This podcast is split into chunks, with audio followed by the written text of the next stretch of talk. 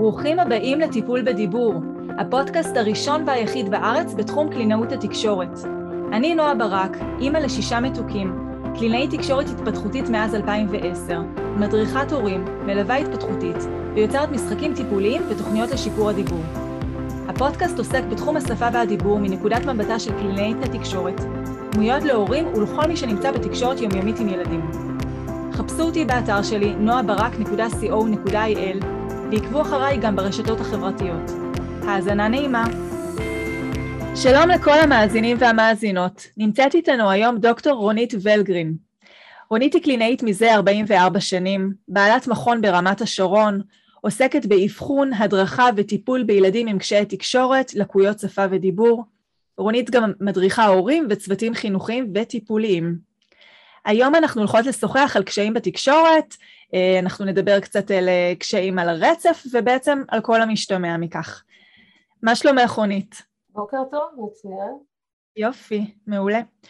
אז בואי באמת נתחיל לדבר על האלמנט הזה שנקרא תקשורת. מה המשמעות של המונח תקשורת, ואנחנו כקלינאיות תקשורת, לא תמיד זה ברור להורים, ההבדל בין שפה, דיבור, תקשורת.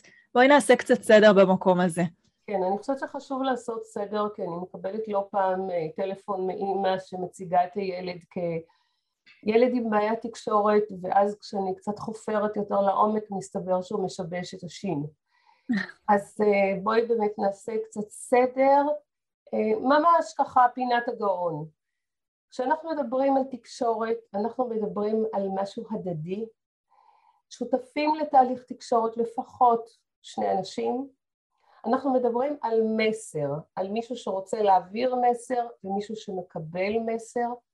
אנחנו מדברים על הצפנה, איך אני מעבירה את מה שאני רוצה להעביר, את המחשבה שלי, את הרצון שלי, את הבקשה שלי במילים למישהו אחר, ומהצד שלו על פענוח, איך הוא מבין את כל מה שאני העברתי. זאת אומרת, התקשורת זה איזשהו תהליך הדדי של העברת מסרים.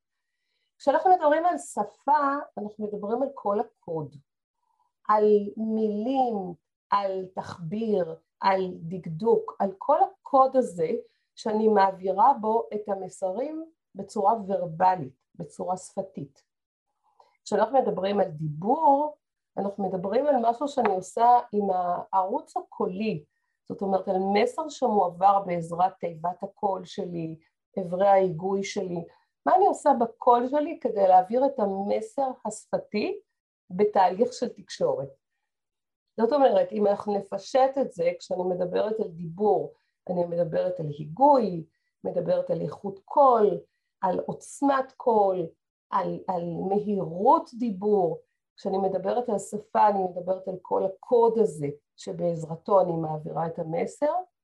כשאני מדברת על תקשורת, אני מדברת על אינטראקציה. על תהליך העברת המסרים בין שני אנשים או יותר. שני, שלושה מונחים שבעצם שונים אחד מהשני, אני יודעת שיש הרבה מאוד בלבול, אבל זה בסדר, אנחנו מבינות. נכון. באמת חשוב גם לציין שתקשורת היא לא בהכרח ורבלית, מילולית. נכון, נכון. תקשורת יכולה להיות בשפת סימנים, תקשורת יכולה להיות בהבעות פנים, בשפת גוף. תקשורת היא לא בהכרח מילולית, היא לא בהכרח כן, בהחלט. יופי, אז ובאמת אנחנו מתוך ההבנה הזאת של הסדר הזה אנחנו מבינים כמה התקשורת היא בעצם הבסיס להעברה של המסר, כי המילה בפני עצמה אם היא לא מביעה כוונה אין לה שום משמעות, זה לא עניין של להגיד רצף של צלילים אם הילד לא מבין את התוכן או את המשמעות שזה גורם לשני או איך זה משפיע על השני, אז אין לזה באמת משמעות אה, כמו שאנחנו רוצים, אין לזה משמעות אינטראקטיבית.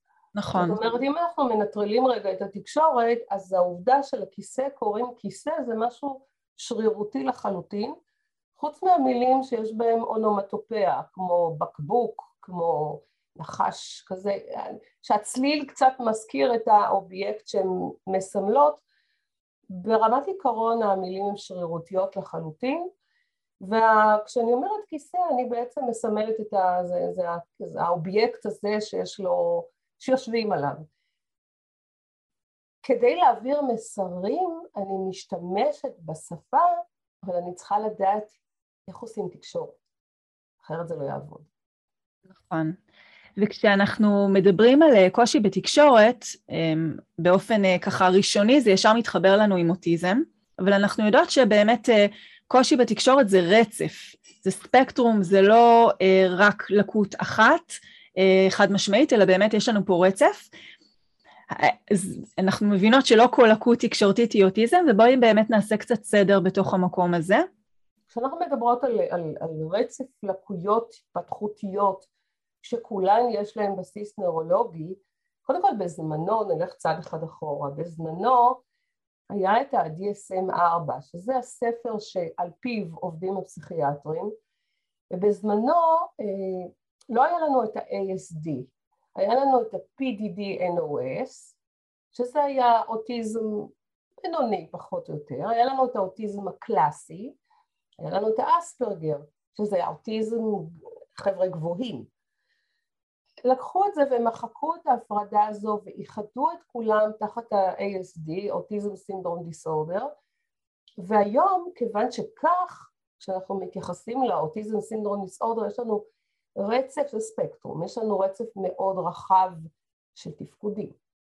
גם על תפקוד אני חושבת ששווה להבין מה זה תפקוד, כי אני נתקלת בהרבה מאוד הורים שמגיעים עם ילדון קטנצ'יק ואבחון ביד, וכתוב שם תפקוד נמוך, וההורה קיבל נבוט בראש.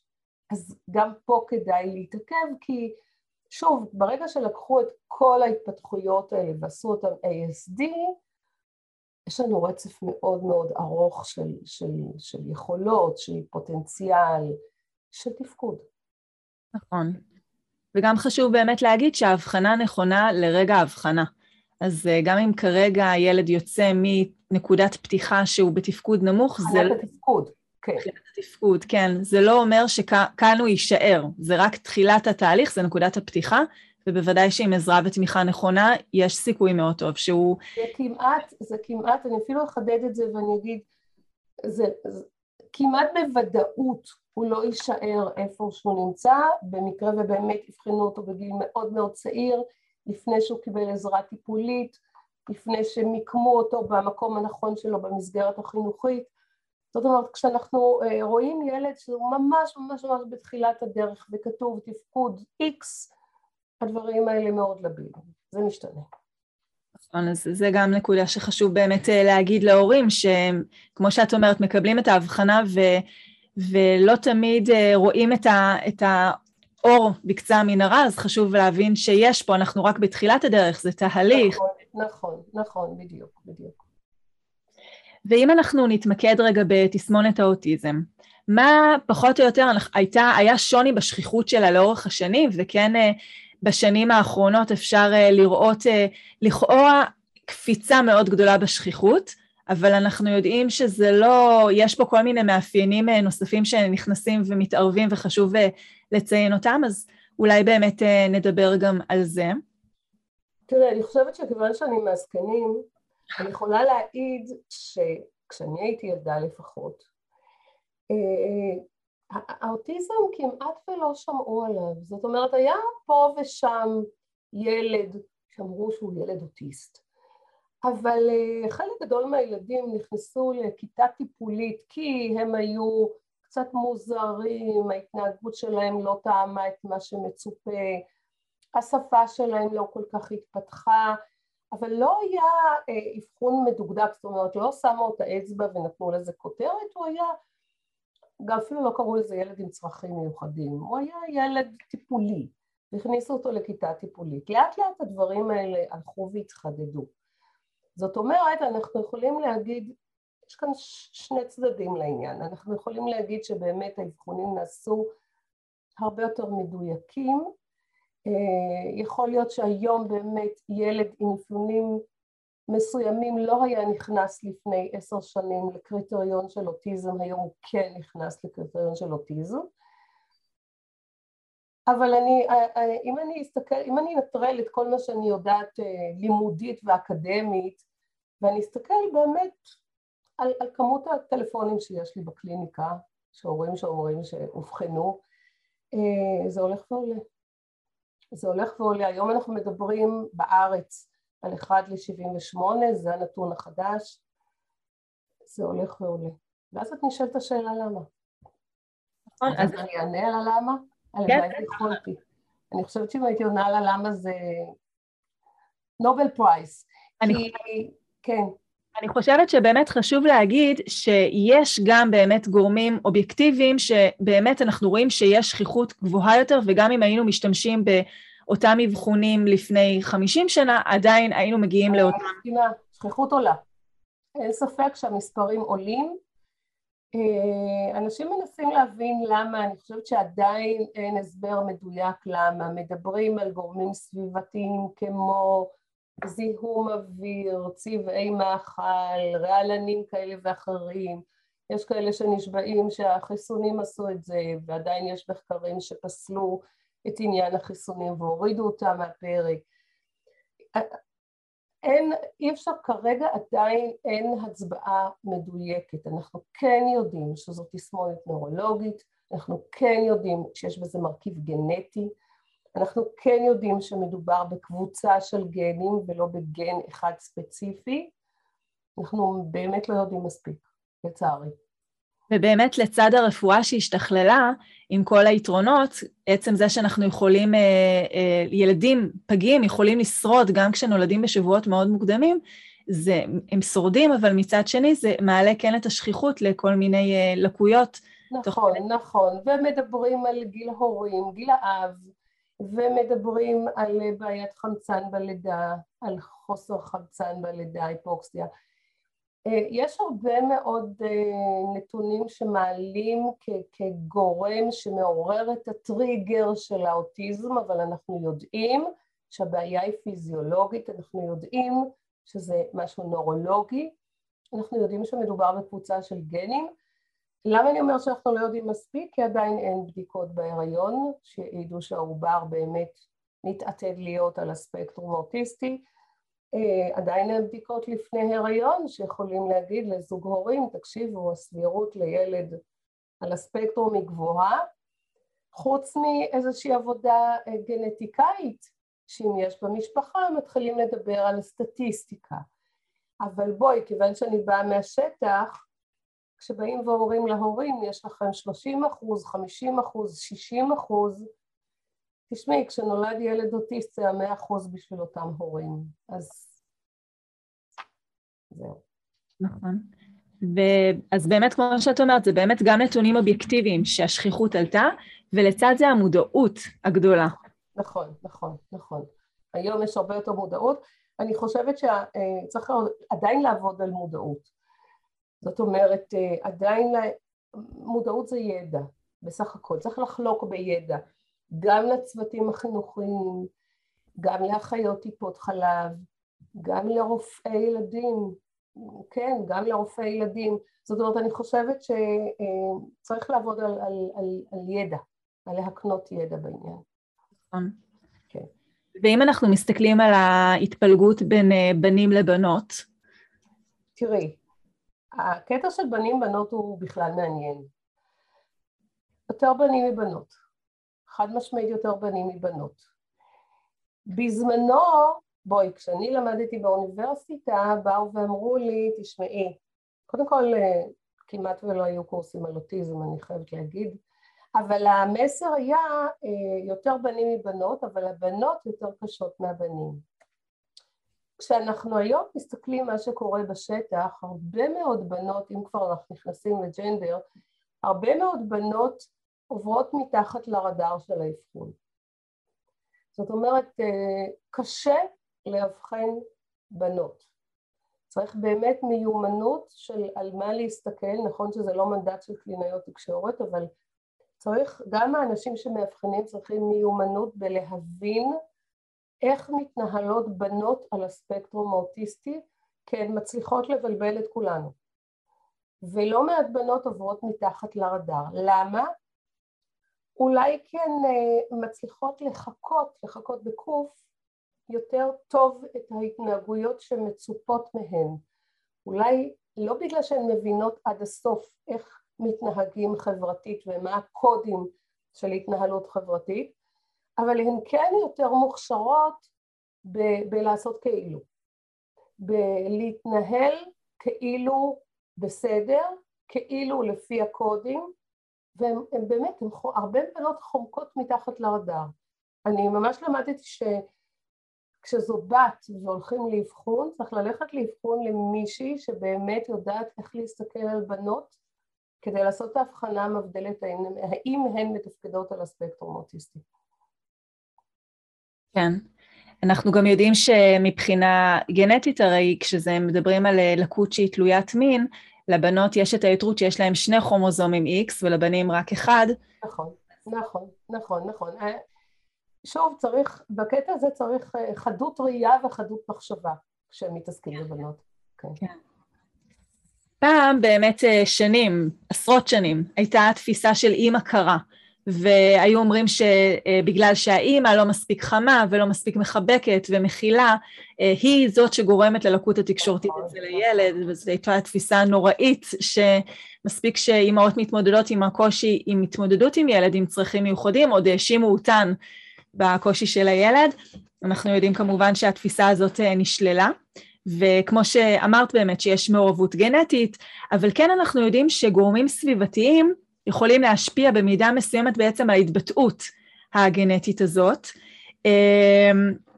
יודעים היום עד כמה הסביבה באמת מעורבת מבחינת ה- היכולת לגרום לגנטיקה להתבטא ברמה זו או אחרת? תראי, אני, למרות שזה לא תחום שלי, לעניות דעתי לא. לעניות דעתי אין מספיק מידע. אנחנו כן יודעים שזו אופרה אחרת לגמרי, כשיש לנו ילד שהובחן על הספקטרום, שהסביבה והמקום בו הוא חי ומה הוא מקבל מאוד מאוד משמעותי להתפתחות שלו, ליכולת שלו לנת... לנצל את הפוטנציאל שלו. אבל לגבי הסביבה כטריגר להתבטאות של האוטיזם ככלל, אני חושבת שאנחנו עדיין אין לנו מידע מדויק. כן, בכמה, עד כמה. נכון. נכון, אבל באמת אפילו, אני חושבת עכשיו על מחקרים מהשנתיים האחרונות עם הקורונה, שיש כל כך הרבה מחקרים סביב מסכים, חשיפה למסכים, ומחקרים מראים איך חשיפה מוקדמת מדי, או מוגברת מדי, או תכנים מסוימים, עלולים לגרום לאיזה שהם קשיים תקשורתיים. שוב, אנחנו לא נגיד שזה מה שגורם, זה הבסיס והדבר הראשוני, אבל זה יכול להשפיע על מידת החומרה או על מידת ההתבטאות של הקושי התקשורתי. אני חושבת שמסכים באופן עקרוני מאוד לא... אין לזה הרבה סוציאליזציה במסכים.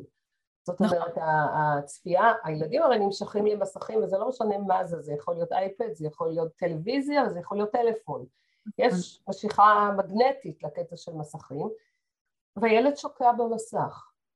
עכשיו, גם אם זה משחק שהוא צריך לשחק אותו בתוך המסך, זה עדיין מאוד לא סוציאלי, מאוד לא...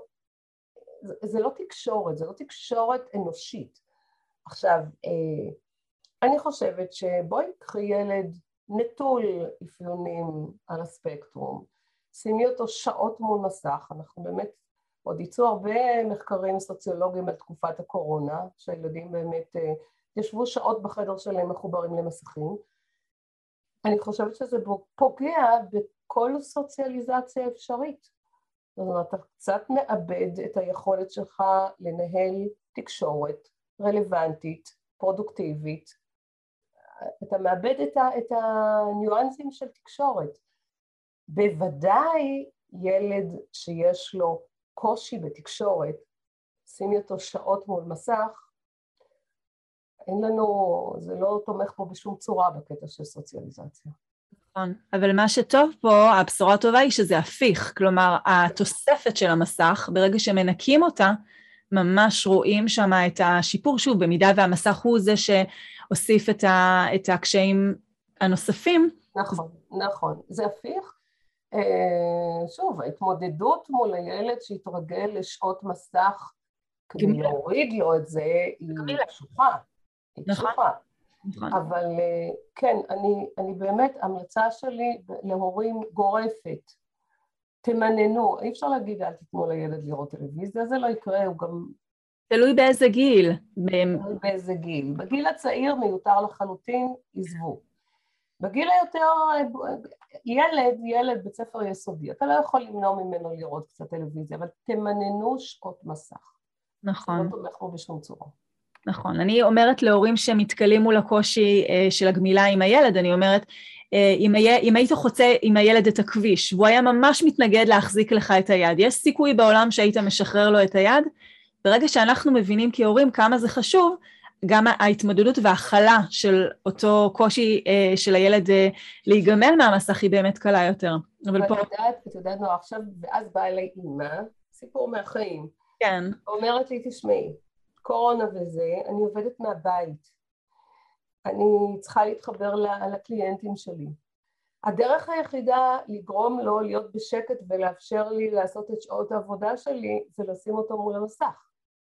ואז אני אה, נמצאת באיזשהו דיסוננס בין להגיד לה, תשמעי, אני מבינה, יש אילוצים, את צריכה לעשות שעות עבודה להרוויח כסף. אין, פה אין. ומצד שני, זה לא טוב לילד. אז בואי תנסי למצוא דרך המלך. אין שחור לבן. נכון. אני מסכימה איתך, אבל אני חושבת שברגע שמבינים עד כמה זה משפיע, אז קל יותר לקבל החלטות או לפעול. נכון, נכון, בהחלט. אבל פה באמת קצת תתינו, הנושא שלנו זה באמת נושא מאוד חם, עניין למסכים. כשאנחנו באמת מסתכלים על ילד שיש לו קשיים תקשורתיים, מאיזה גיל בעצם אפשר ממש לאבחן, לתת את האבחון שהוא אכן על הילד שמוגדר עם לקות אוטיסטית? Uh, היום אני ראיתי אבחונים מאוד מוקדמים, זאת אומרת מאוד מוקדמים, אני כבר ראיתי ילדים בני שנה. וואו. שיצאו, כן, שיצאו עם uh, איזשהו uh, מתפקד על הרצף האוטיסטי, אבל לרוב ילדים בני שנה, עכשיו זה תלוי בחומרת הקושי. אנחנו יודעים מה אנחנו מצפים תקשורתית מילד בן שנה, אם נתייחס לנורמה של הגיל שלו, אני כן מצפה מילד בן שנה שיצור איתי קשר עין, שיגיב לשם שלו, שיצביע, שיהיה איתי באיזושהי אינטראקציה של שיתוף, כשאני משחקת איתו שיהנה, שיזום משחק איתי, שיביא לי את הכדור ויזרוק לי את הכדור, שיחייך, שיהיה חיוך חברתי. אני יודעת מה אני מצפה מילד בן שנה. כשהאוטיזם הוא כבד, ואני רואה ילד נטול קשר עין, נטול הנאה משותפת מאיזושהי אינטראקציה משותפת, לא נענה לשם שלו, לא מצביע, לא, ואני לא מדברת עוד מילים בכלל, אני לא מדברת על שפה בכלל, אני מדברת על היכולת שלו להיות איתי באינטראקציה. זה מעלה כאן סימני שאלה. לרוב, כשמאבחנים ילדים בגיל כזה, משאירים אותם בסוג של מעקב, כדי לראות מה קורה בעוד חצי שנה, בעוד שנה. מה הפלוס לאבחון בגיל מאוד מאוד צעיר? שאנחנו יכולים להתחיל להתארגן על לתת לו בוסט של טיפול.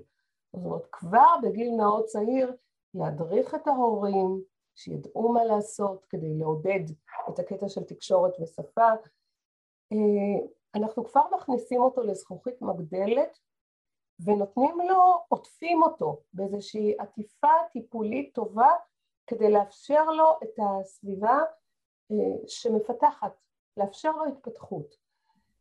חלק מהילדים מגיעים בגיל שנתיים, שלוש שנים, כשלא פיתחו שפה. לא פעם אני רואה ילדים שמגיעים אליי לקליניקה, עם הבא, כילד לא מדבר, כמו בני גילו, כמו הבן דוד, כמו השכן, כמו האח. כשהוא מגיע לקליניקה אני רואה שיש קשיי תקשורת. אבל האמא באה כי הוא לא פיתח שפה. ואז מתחיל באמת תהליך של אבחון. ויש לנו גם את הילדים שמאובחנים בגיל עשר ובגיל אחת עשרה ובגיל שתים עשרה, כי השפה התפתחה טוב, כי הדיבור שלהם מובן. אבל בגילאים האלה פתאום, שמנו לב שיש איזשהו קושי בניואנסים של, של, של חברות, בהבנה של תקשורת חברתית, משהו שם הפריע לנו, ואז הילד מגיע לאבחון ומסתבר שהוא לספקטרום אוטיסטי. עכשיו, זה טווח מאוד מאוד גדול, מה שאמרנו כאן. דרך אגב, בואי נלך הלאה.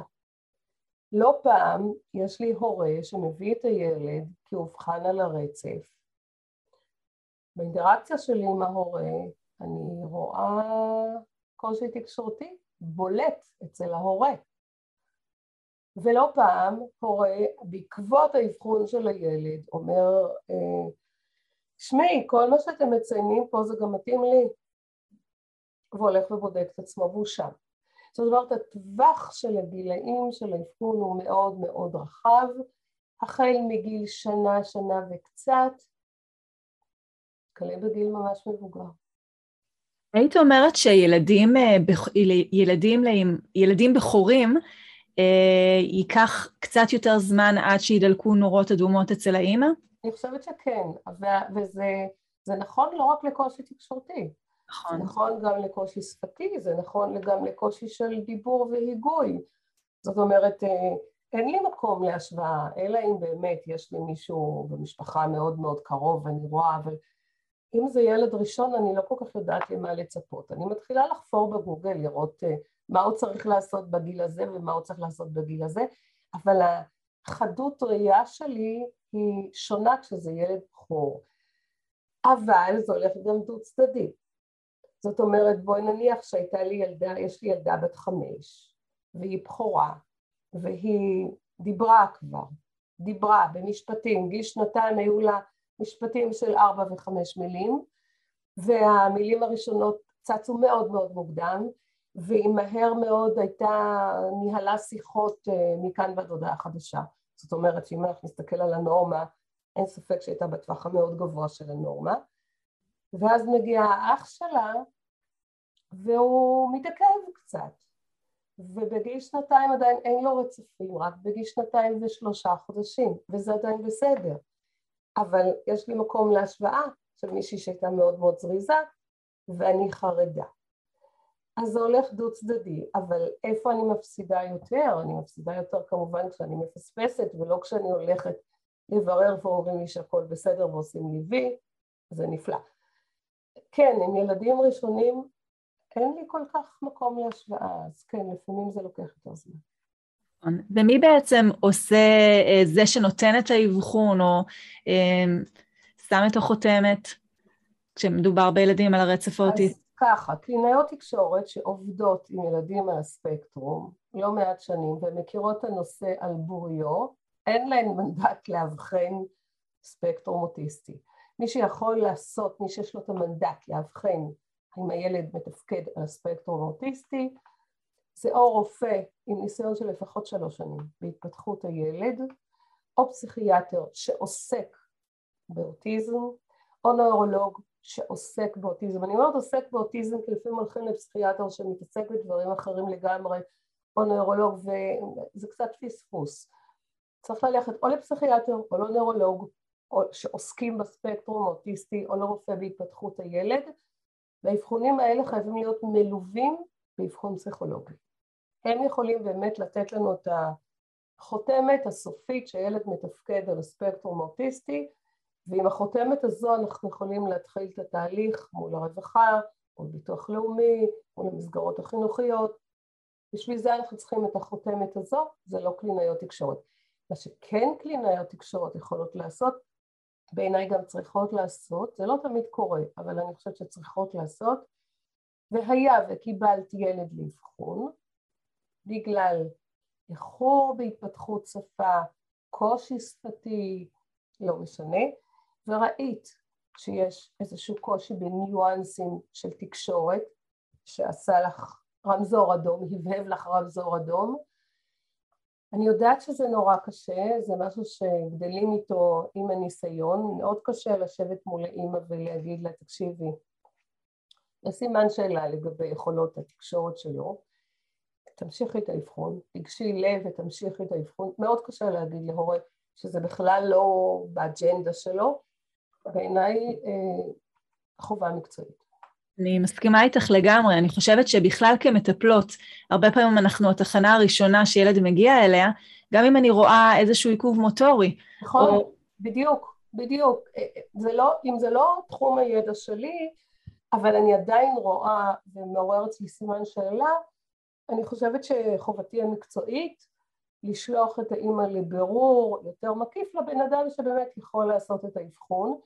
דרך אגב, אני התקלתי בזמנו באמא שהגיעה לה עם ילד על הספקטרום, לא קל בכלל, שסיפרה לי קצת את, ה, את התהליך בהתחלה, והיא אמרה לי, נסחבתי איזה שנתיים שלוש, ואף אחד לא אמר לי שזה שם. אני, והיא אומרת לי, אני חושבת שקצת חששו להגיד לי. היום בדיעבד אני יודעת שמישהי הייתה אומרת לי, בתחילת הדרך, יכול להיות שהייתי מאוד כועסת עליה, יכול להיות שלא הייתי חוזרת אליה יותר. אבל הוא היה מאובחן בגיל יותר צעיר, מתחיל לקבל טיפול בגיל יותר צעיר, שזה הרבה משמעות. אם אני חושבת שקלינאית, אם היא רואה, יש לה סימן שלה, לגבי, כמו שאת אומרת, גם התפתחות מוטורית, גם התפתחות תקשורתית, איזה שהם קשיים שהם לא בתחום היכולת שלה להבחן, כן צריך לשלוח לאבחון ולהתגבר על ה... אולי אי נעימות קלה שיש מול ההורים, כי קשה לשבת מול ההורים ולהגיד להם מספק. נכון, וזה לגמרי טובת הילד, זה לגמרי מה שצריך להנחות. נכון. גם, גם, את יודעת, באיזשהו מקום אני אומרת להורים תמיד, אם יש שאלה, לך אולי לאבחון. הרי השאלה הזאת תמשיך להציק לכם.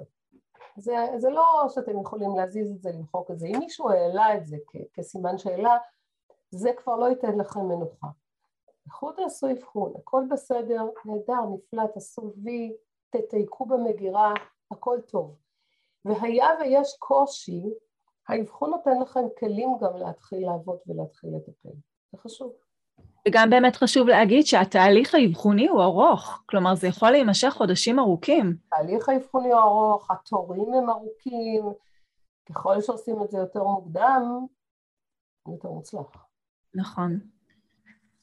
אז uh, באמת, uh, אז הגיע הילד והוא קיבל אבחון שהוא על הרצף האוטיסטי, איזה אפשרויות טיפול קיימות היום? תראי, אם אנחנו מדברים, אם את מתכוונת לאיזה טיפולים קיימים היום ואיזה טיפולים יכולים לעזור לו, אז כמובן שאנחנו לא יכולים לקחת ילד ולהעמיס עליו את כל הסל. זאת אומרת, מה שנורא נורא חשוב לעשות, להכיר את הילד, להבין מה הוא צריך, וזה יכולה לעשות קלינאית שמאבחנת אותו, כל איש מקצוע שמבין בגיל הספציפי של הילד, מבין את הנורמות, יכול להבין את הקשיים, מבין מה זה הספקטרום האוטיסטי, ואז, והיה, ויש לו קושי במוטוריקה גסה, אני הייתי שולחת אותו לפיזיותרפיסט, והיה ויש לו קושי חושי, או שיש לו קושי במוטוריקה עדינה, או יש לו קושי ב... ב, ב... הייתי שלחת אותו לריפוי בעיסוק. והיה ויש לו קושי שפתי, שפה, דיבור, תקשורת, קלינאי תקשורת. עכשיו, הטיפולים מתחלקים לטיפולים שהילד צריך להשקיע אנרגיה כדי, כדי להיות בהם, כמו הריפוי בעיסוק, כמו הפיזיותרפיה, כמו הקלינאי תקשורת, ובין טיפולים שמוסיפים לו לבנק האנרגיות שלו, כמו ההידרותרפיה, שזה משהו מדהים בעיניי. יש ילדים שהולכים לרכיבה על סוסים, יש ילדים שהולכים לטיפולים בעלי חיים. צריך לברור, אי אפשר את כל הסל, אני כבר לא מדברת על המחיר שההורים משלמים, גם בזמן ההסעה של הילד לטיפול, גם כסף, הדברים האלה עולים כסף. צריך לברור מה הילד שלך צריך עכשיו, בנקודת הזמן הזו, ועל זה ללכת, ולעשות חשיבה מחדש בעוד חצי שנה, כי ילד יהיה במקום אחר. נכון. עכשיו, אם את שואלת אותי על הדברים הקלאסיים, מה רוב הילדים מקבלים, זה ריפוי בעיסוק וקלינאי תקשורת. כן. נכון, ואלה הם באמת נקלטים למסגרת של מעון יום שיקומי או גן תקשורתי, ואז הם מקבלים גם, גם הרבה... אז, גם אז הרבה מאוד הורים פונים לפרטי, ולמה? אני אגיד לך, לצערי, אני נתקלת יותר ויותר בגן תקשורת, בלי קלינאי תקשורת. עכשיו, זה מכה, באמת. מכה. עכשיו, זה לא שאין תקן, יש תקן, לא מוצאים קלינאי תקשורת. נכון. ואז הילד נמצא בגן תקשורת, פרדוקס, אבל אין לו קלינאי תקשורת, והאמא מחפשת את העזרה באופן פרטי, פרטי עוד בת חולים, זה לא משנה, אבל היא מחפשת את העזרה מחוץ לשעות הגן.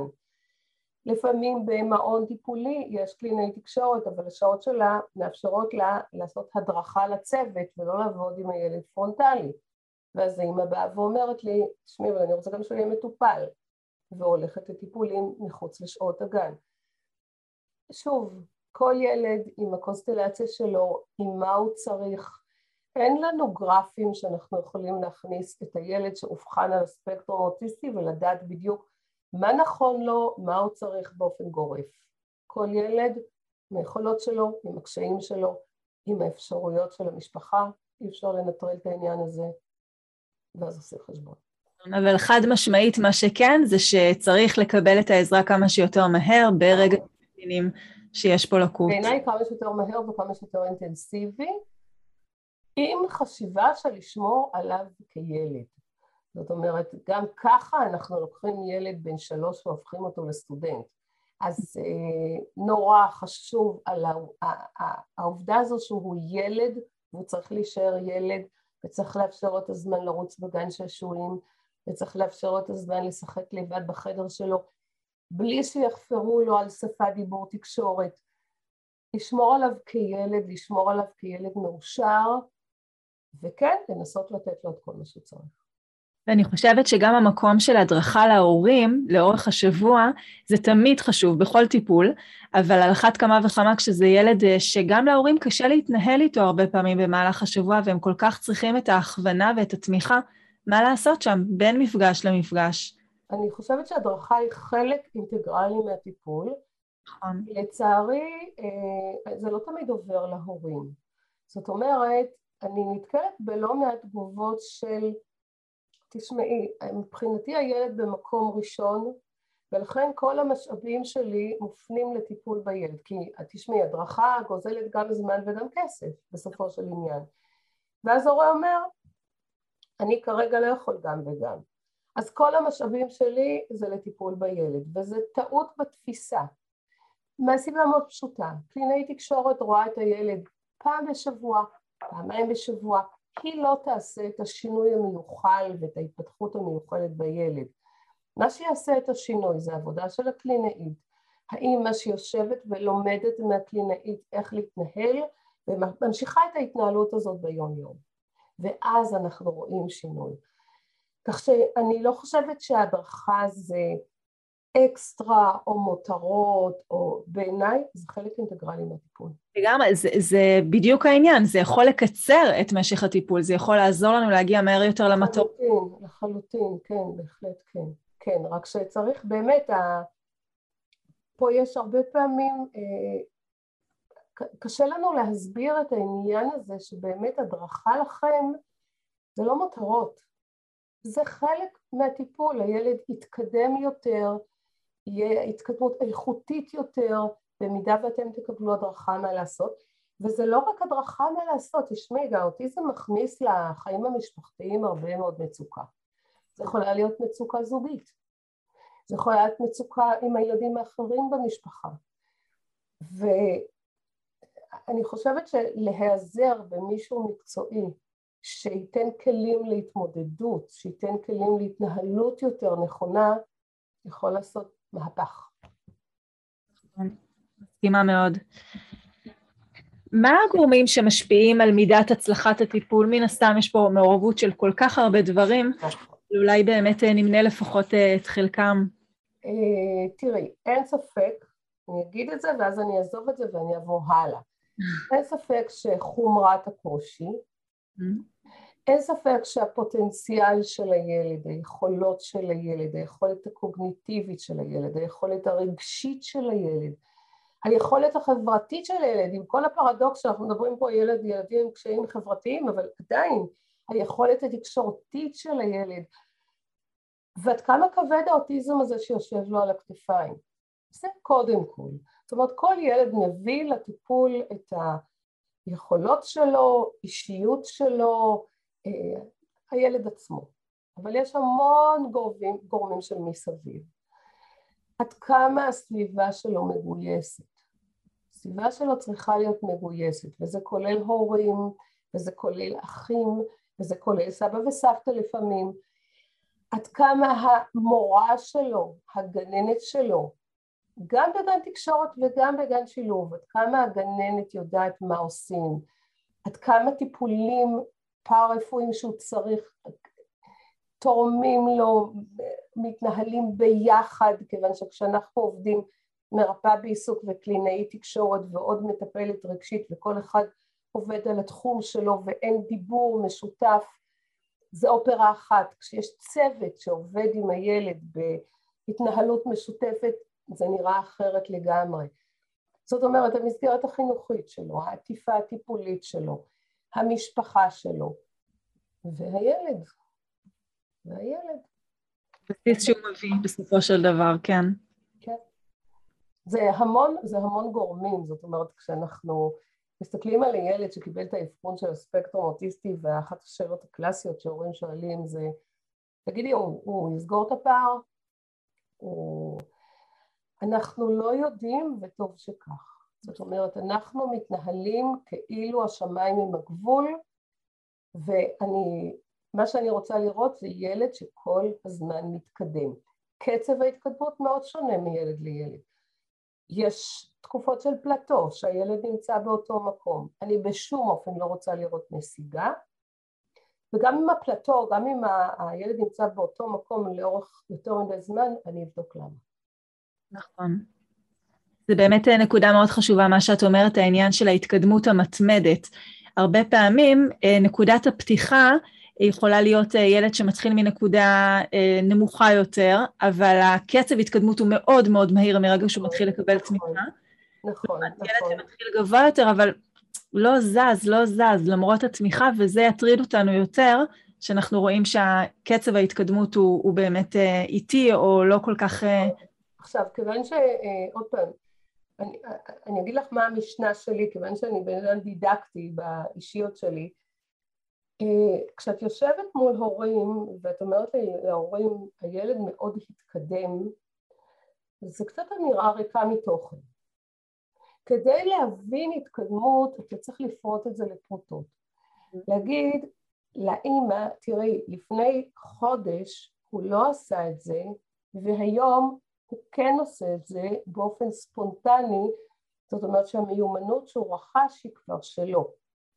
להצביע מה זה אומר הילד מאוד מאוד התקדם, כי לפעמים הורים באים ואומרים לי, תראי, הקלינאית שמטפלת בילד אומרת שהילד נורא מתקדם, אני לא רואה את זה בכלל, אז אני אומרת שבו עם הקלינאית, תנסו להבין מה זה אומר מבחינתה שהילד יתקדם, חשוב להבין, זה כמו שאתה אתה רוצה לתת חיזוק חיובי לילד ואתה אומר, תקשיב את הילד מקסים, זה אחלה, אבל הילד לא מבין למה הוא קיבל, למה כל הפינוק הזה, מה הוא זכה, מה הוא עשה כדי לקבל את העובדה שהוא ילד מקסים, אבל אם תבוא ותגיד לילד, הסברת לי מאוד יפה והבנתי, אז הילד עשה לעצמו וי קטן ואמר, אוקיי, התארגנתי בשפה טוב. מבין למה, אז אני חושבת שה... התקדמו, צריך לראות התקדמות, שוב, צריך לראות התקדמות ולהבין גם במה הוא מתקדם, במה הוא מתקשה, מה על הפרק כרגע לטפל, איפה נקודות התורפה כרגע, וזה התפקיד של המטפלים. נכון, השיקוף באמת של ההתקדמות זה גם מה שממשיך לגייס את המוטיבציה מצד ההורים. נכון, לה... נכון, לגמרי, נכון, נכון. היה ממש מרתק, ככה לקראת סיכום, איזה המלצה או תובנה את יכולה לתת להורים שמאזינים לנו עכשיו, שאולי חושדים שהילד עם הפרעה תקשורתית, אולי כבר יודעים, איזושהי ככה... אפשר שתי תובנות? אפשר, בטח. קודם כל, אם יש לכם סימן שאלה, כלשהי, לגבי התפתחות של ילד, לכו לבירור.